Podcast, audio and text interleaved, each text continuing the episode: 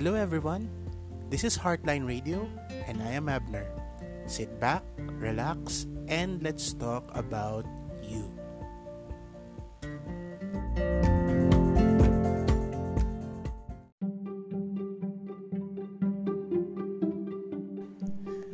Hello and happy Friday everyone. Okay, once more we are here in Heartline Radio, broadcasting from Davao City.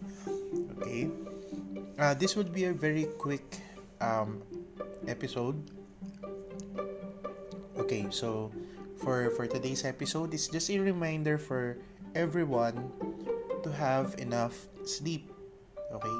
So enough sleep, sapat na tulog ay malaking bagay po 'yan. Okay? Sa mga gustong magkaroon ng sharp memory, okay?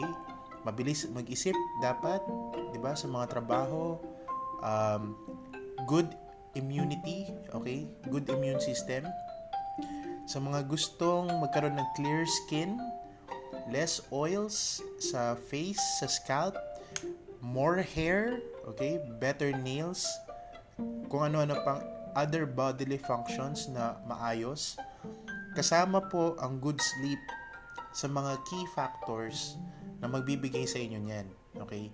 In addition to regular exercise and proper diet. Okay?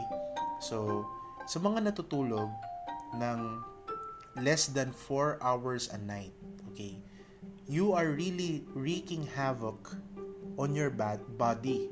Okay? Sa katawan nyo, malaki ang epekto ng kakulangan ng tulog.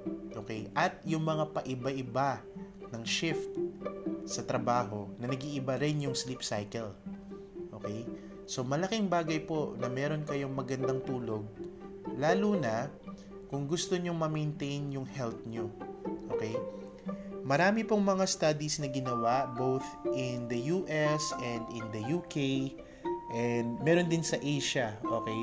Na nagsasabi na ang isang tao ay hindi magfa-function ng maayos kung kulang siya lagi ng tulog. Okay. At hindi rin magandang practice ang magkaroon ng offsetting ng tulog. Okay? Kagaya ng ginagawa ng marami sa atin. Yung iba, ang trip nila ay meron silang short sleep during the work days and then pagdating ng weekends, doon bumabawi. Doon sila nagtutulog to the max, no? Um, honestly, hindi masyado nakakatulong yon Okay? Hindi ka nakakabawi talaga ng tulog ang tamang way ng pagbawi ng tulog is for everyone to get anywhere from 6 and a half to 9 hours of sleep every day depending on your age, your activity level, okay? Your health. So, uh, sa mga nabasa ko ng mga studies, ang napansin ko, karamihan sa kanila ay nagre-recommend ng at least 7 hours of sleep. Okay? For all age groups. Okay? Andun siya eh. Nandun sa mga 7 to 8 hours of sleep. Okay? So, paano mong malalaman kung nakakuha ka ng sapat na tulog? Okay? Dapat pag natulog ka, um, yung magandang klase ng tulog is ikaw mag-isa ay nagising. Okay? Nagising ka on your own accord. So, ulitin natin yon. Nagising ka on your own accord. Ibig sabihin, walang alarm clock na gumising sa'yo, hindi ka kinising ng girlfriend mo, kung nasa hotel ka man, hindi ka na kailangan ng wake-up call, okay? So, ibig sabihin, you naturally woke up on that time, okay? Feeling refreshed. So, kailangan, kapag nagigising ka sa umaga, uh, ramdam mo na yung itinulog mong yon malaki ang naging uh, contribution sa pag-recharge ng energy mo. Okay? So, yan ang uh, isang magandang sign na nakatulog ka ng maayos. You can also use other um, methods like using gadgets. Currently, ako gumagamit ako ngayon ng Fitwatch. Okay? And the Fitwatch tells me kung ano yung quality ng sleep ko. Okay?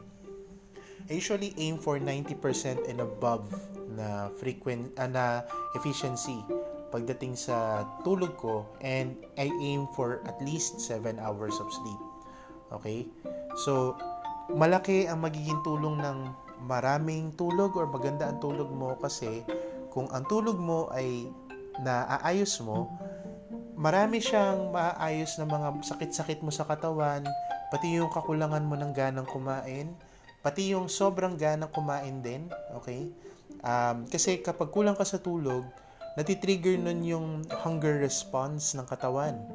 So kung nagpapapayat ka, isang magandang tingnan mo na angle is, are you getting enough sleep?